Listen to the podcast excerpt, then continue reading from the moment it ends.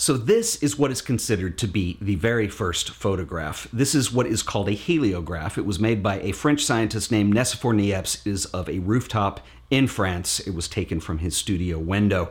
I have had an interesting relationship with this piece for many years. I've always been fascinated by it. I've talked about it on the show before. In fact, back in 2010, I was asked to speak at a tech conference in Paris about the first photograph. Ted Forbes, who's a fantastic guy that I've learned uh, all about on the internet. He runs a podcast called The Art of Photography. Thank you very much, Rodrigo. What said? Uh, Rodrigo asked me to prepare a short history of uh, f- platforms essentially in photography. Okay, let me stop right here. In case you can't tell, I was extremely nervous. I'm in a foreign country, a long way from my home in Texas, and I'm speaking to a mostly English speaking audience. And I'm up on this panel with several heavyweights, including Madeline Nicholas, who at that time was working for Kodak, and this guy, whose name is Jean Marie Hullot, who worked for Steve Jobs, was very good friends, worked for him at Next, and then later came over to Apple and developed a lot of the early software applications like iCal and the early syncing stuff that Mac OS X was doing. So I didn't really know who these people were. I was pretty nervous. Okay, what you're looking at up here, this is actually what is generally considered to be the first photograph. This was a photograph taken by a gentleman named Joseph Nicéphore Niepce in uh, southern France in about 1825. And uh, in contrast to what you see today with photography, this is actually an eight hour exposure that was taken of his roof. Uh, eight base, hour? Eight hour exposure. So the camera was open, came back eight hours later, shut the lens, and then basically stuck this sheet of metal through a bunch of chemicals and came so that, up with That's what image. they call a point and shoot. Eight hours. That's a point, wait, and shoot, I think is what that is.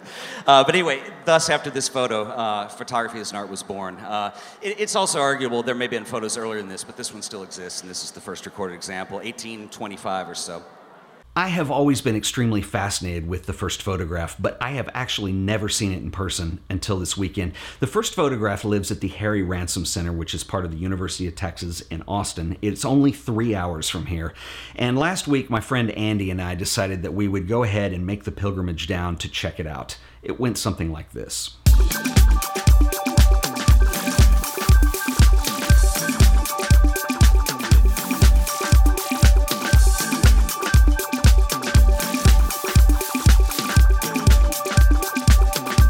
So I'm with my friend Andy today. You guys might remember him from a long time ago when we did the bookstore episode. Uh, if you were to try and win a book on this show, you would go for the negative. I'd go for the negative. You'd do the negative. All right. Would you do a copy of the negative that has all this ballpoint pen on it? Well, yeah, underline but somebody else has already done all the notes for me. Yes. You know? Makes it. Ooh, I got to read that. We have decided we needed to go see the first photograph at the Harry Ransom Center in Austin, Texas. Also at the Harry Ransom Center right now is the Elliott Erwitt exhibition. And So we get a little two for one today. We got Elliott Erwitt, which is a retrospective Right, apparently, total retrospective. and the first photograph. And the first photograph, which is very retrospective.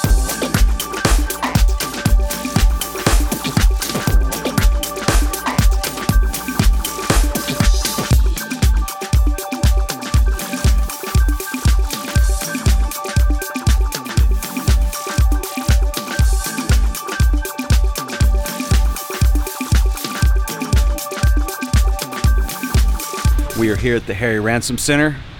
We have made the pilgrimage. It's That's right. time to go see the first photograph.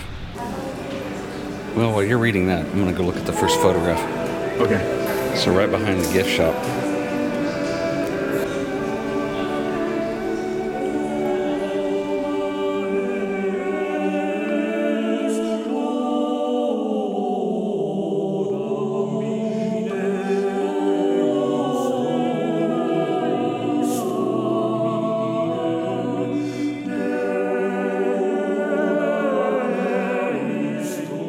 First photograph is actually very difficult to see in person. It is really dim. And the version that most of us are familiar with seeing is actually an enhanced reproduction of the first photograph. There are several reasons for this. One, its age, and then also you have to remember that nobody was using the term photography in these days. This is years before Louis Daguerre and Fox Talbot were doing their thing. Niepce called this a heliograph, and Nicéphore Niepce was interested in the science behind image reproduction. He was heavily involved with lithography, and he was part of a group of people at that time who were interested in the possibilities of using light sensitive chemicals coated onto a surface, pairing that up with some kind of optic, and then creating an image that way. Now, the problem that most people had in those days was getting the image to stay permanent and getting it to fix. What would happen was you would get the image onto the surface and it would just fade out, and so that was kind of the missing link. And in this process of heliography, as Niepce called it, he was finally able to make that happen. Now, there was actually a, a, successful attempt much earlier than this. In 1822, he did a reproduction of an etching, but continued to experiment with it and damaged it in that process. So, this is the earliest surviving example, was taken somewhere between 1825 and 1827. So, commonly we recognize this as being the first photograph. Now, the interesting part is how did this wind up in Texas? Now, Niepce took this to England and he took it to various people to try to get some interest around funding further experimentation with this process and really didn't get any interest in it. It eventually was returned to his family where it sat in a trunk for years and years and years and went into obscurity. And by the 1950s, this was rediscovered by a photo historian out of Germany who had a large collection. He bought the piece and then later donated his entire collection to the Harry Ransom Center at the University of Texas. And that's how it came to Austin, where it lives today.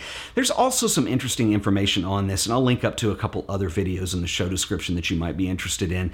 There was a collaboration project in I, probably around 2000 or so with the Getty Conservation Center the first photograph, obviously being priceless and very fragile, um, there was a lot of research done into the conservation of this particular object and how it would last the test of time.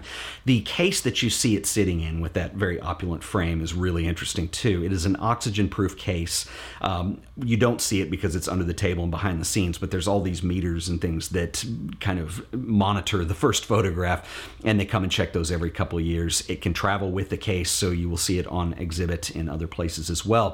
But that is the first photograph. Also on display when we were at the Harry Ransom Center is a wonderful career retrospective of Elliott Erwitt, and I thought this was a really interesting pairing with the first photograph. So as you come out of the display for the first photograph, you can see the Elliott Erwitt exhibition. It is massive and it is phenomenal. It covers 70 years of his career. There are over 200 images in here. And what was also interesting is Elliott Erwitt did a lot of work for book publications, photojournalist work, uh, Life magazine. So there's a lot of display cases with various objects that you can see as well. Probably my favorite piece in this show is a small spiral bound handmade book that Elliott made in 1950. In fact, he made six identical versions of this book. He gave one as a gift to Edward Steichen, who at that time was the curator of photography at the Museum of Modern Art in New York. The two became friends. Steichen turned around and bought several of Elliott's works for the collection at MoMA. Anyway, it is a fantastic exhibition. I will put a link in the show description if you're anywhere near the Austin area. Go check it out and definitely go see the first photograph just to share some thoughts with this, I've always had a very special relationship with the first photograph. It's a big part of the history of photography. Sure, it's not technically the first photograph ever made, but it is the oldest surviving photograph that we have. It begins an entire history in a medium that we all know and love. I have talked about this piece on the show, I've spoken about it publicly. I have never seen it in person. And to get to go do this finally, considering it lives three hours from my doorstep, um, it's kind of inexcusable, but it is a really moving experience to see part of photo history that it's really hard to describe. And in fact, the B roll that you've seen in this video, um, even if you go online and look at images that people have taken, it does not describe what it looks like in person. It is totally a different experience. The fact that it's so dim and they have it lit best they can, and you're supposed to be viewed at an angle, but you really need to kind of walk around it to take the whole thing in. And you get different glimpses depending on where you are because it just barely sits and floats on the surface of this plate. And it's fascinating to me. It's a haunting image. It's kind of half still life, half landscape with these bizarre geometric shapes.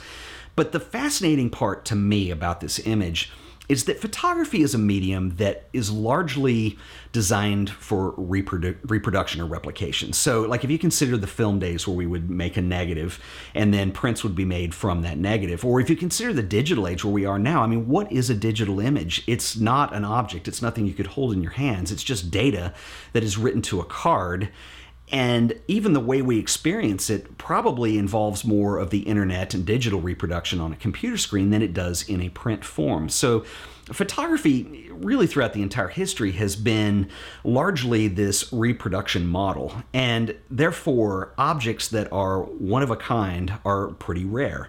And sure, this probably isn't technically the first photograph, even though we call it that, is the oldest surviving photograph that we know of. But there is a magical sense to this that if you are interested in photography and have a passion for this medium like I do, it's just a moving experience to go see.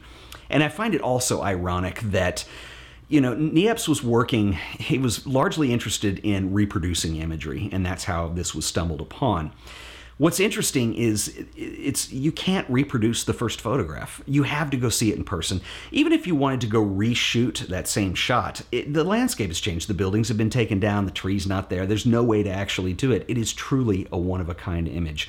Anyway, I wanted to share this experience with you guys. And when Andy and I talked about it, he said, "Bring a camera. Let's go down and shoot a video." And I said, "All right, that is perfect." And so that's what we did, and I hope you guys enjoyed this. I'll link up some other things in the show description if you were interested in learning more. And if you enjoyed this video, please remember to like it, share it, and subscribe to The Art of Photography so you'll always be up to date on all the latest and greatest stuff that we do here. I will see you guys in the next video. Until then, later.